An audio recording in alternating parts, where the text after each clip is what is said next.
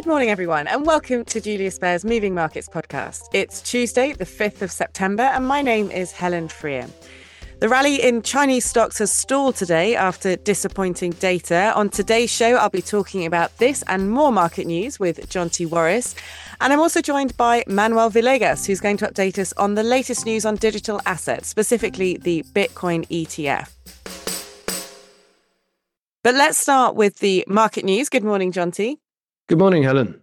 So, after encouraging US jobs data last week, we didn't really see the rebound that we were hoping for in equity markets yesterday. Well, markets were given a boost from the US jobs report on Friday that showed that a steadily cooling labour market is offering the Fed room to pause rate increases this month.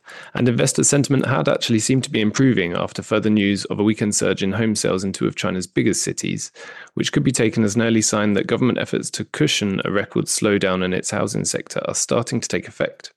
But with stock markets in the US and Canada remaining closed yesterday for Labor Day, European equity markets had a disappointing run. It was a particularly quiet day of trading in Europe, with trading volumes below their 30 day average by almost a third. Stocks largely gave up any gains they had made, as some of the previous optimism I mentioned before around China's stimulus measures for its ailing property market seemed to fizzle out. That said, sectors with exposure to China, that is, consumer, travel and leisure, and mining stocks, did manage to advance on the day. And staying in Europe, um, the ECB President Christine Lagarde has been rather cagey as to whether the European Central Bank will raise or hold interest rates at its September meeting next week. What can you tell us there? In a speech she gave in London yesterday, Christine Lagarde gave away no clues on what is seen to be one of the most uncertain decisions in the ECB's year long battle against inflation. Instead, her rhetoric was mainly focused on the communication challenges the institution faces at an uncertain time. At their meeting next Thursday, ECB officials will have to make the judgment call whether a recent slowdown in the Eurozone economy is enough to justify the first pause in its unrelenting tightening cycle that began more than a year ago. And on that topic, we also heard from the ECB's uh, Joachim Nagel yesterday that the ECB's mandate is price stability and not to make banks happy in a comment regarding the changes in interest on reserves, which the ECB announced at its last rate meeting. Okay, and now moving east, um, I've seen a few data points out of Asia Pacific this morning Australia, Japan, China, and Thailand. Perhaps starting with Australia, um, the central bank there made an announcement on its latest interest rate decision. What are the details there, Jonti? It did. The Reserve Bank of Australia has indeed decided to hold rates for a third consecutive month as it assesses whether the sharpest increase in borrowing costs in three decades has done enough to slay inflation. Its cash rate remains at 4.1%, which is the highest since mid 2012, which was in line with expectations. And what about China? Yes, um, China is also moving markets this morning. Uh, investor sentiment there is still very fragile following yesterday's short lived optimism. Worries are resurfacing today that the release of a new set of quite disappointing data, the Caixin PMI numbers, um, which showed that China's services activity in August expanded at the slowest pace in eight months. So we can see that sluggish demand is continuing to plague the Chinese economy, and any stimulus efforts so far have failed to kickstart consumption. And this data is broadly aligned with the official services PMI data released last week, which also showed that the sector continued to trend downwards. And this will likely only compound the issues that China is currently facing in its homegrown housing crisis, which is resulting in contagion across the country's private real estate developers, as record numbers of developers are defaulting on their debts.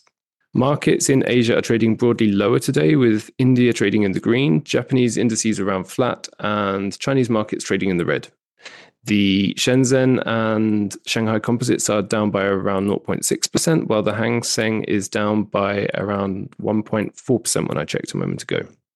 Now, yesterday we saw the oil price trading close to its highest level this year, with oil futures near nine month highs. What's behind this? That's right. Yeah, yesterday West Texas Intermediate crude rose 0.4%, uh, climbing for the eighth straight day. This marks its longest winning streak since June 2021 on the back of a surge driven by supply cuts from OPEC Plus that have tightened the market. Uh, prices surged last week on Russia's announcement that it will extend its export curbs. And Saudi Arabia, which alongside Moscow sets the tone at the OPEC Plus alliance, is widely expected by traders to follow suit by pushing its restrictions into October. And just finally, what can we expect for the day ahead? Well, this morning we can expect to see a host of services PMI data readings out of France, Germany, Italy, and the Eurozone, along with annual Eurozone PPI data. And this afternoon at the market open in the US, we'll see US factory orders for July. And earnings due out today include those from Ashtead, BKW, and Partners Group. And a quick look at the futures board currently shows US equities set for a negative open later today. Very good. Thank you very much, Jonti, for the summary this morning. Thanks for having me, Helen. Now, Manuel, good morning, firstly, and welcome.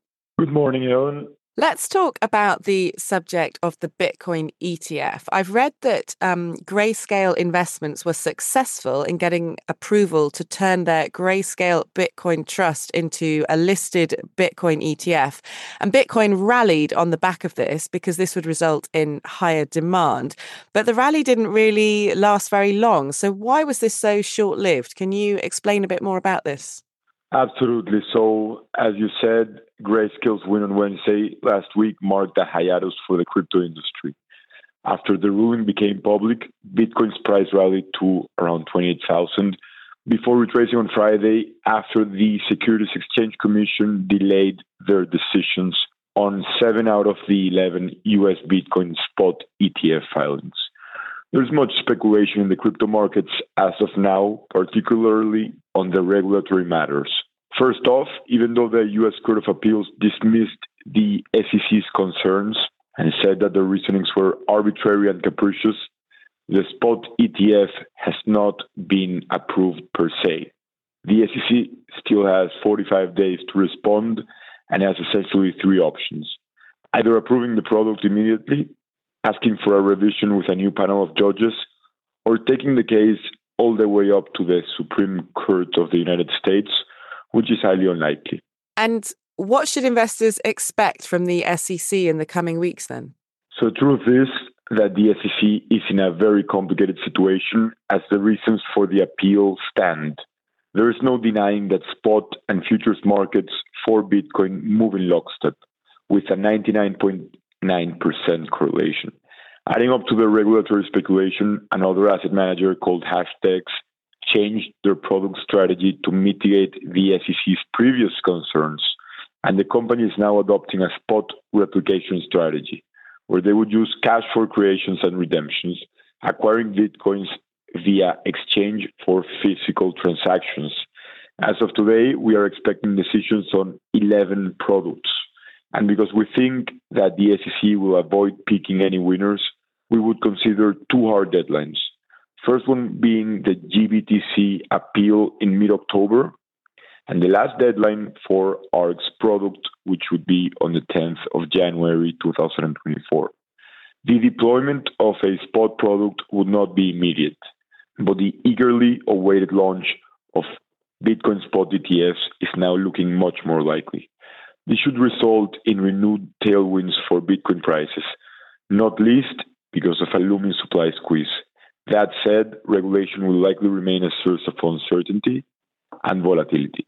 While macroeconomic headwinds are more likely to fade than intensify despite fears of renewed U.S. interest rate increases, no matter if the U.S. Fed increases rates again or not, we see them very close to the end of the current interest rate hiking cycle.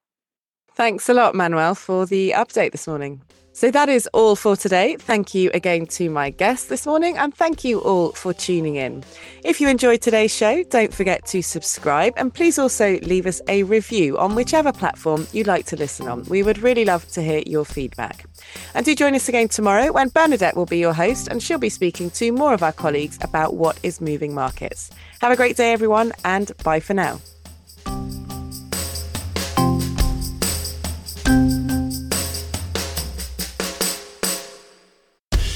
The information and opinions expressed in this podcast constitute marketing material and are not the result of independent financial or investment research. Please refer to www.juliusbaer.com forward slash legal forward slash podcasts for further other important legal information. Für unsere deutschsprachigen Zuhörer. We would also like to make you aware of Marktanalysen und Gespräche, a monthly podcast in German where Julius Baer experts discuss some of the latest market developments. We share our key research and insights on today's ever changing economic landscape in German. Search for Marktanalysen und Gespräche on your favorite podcast player.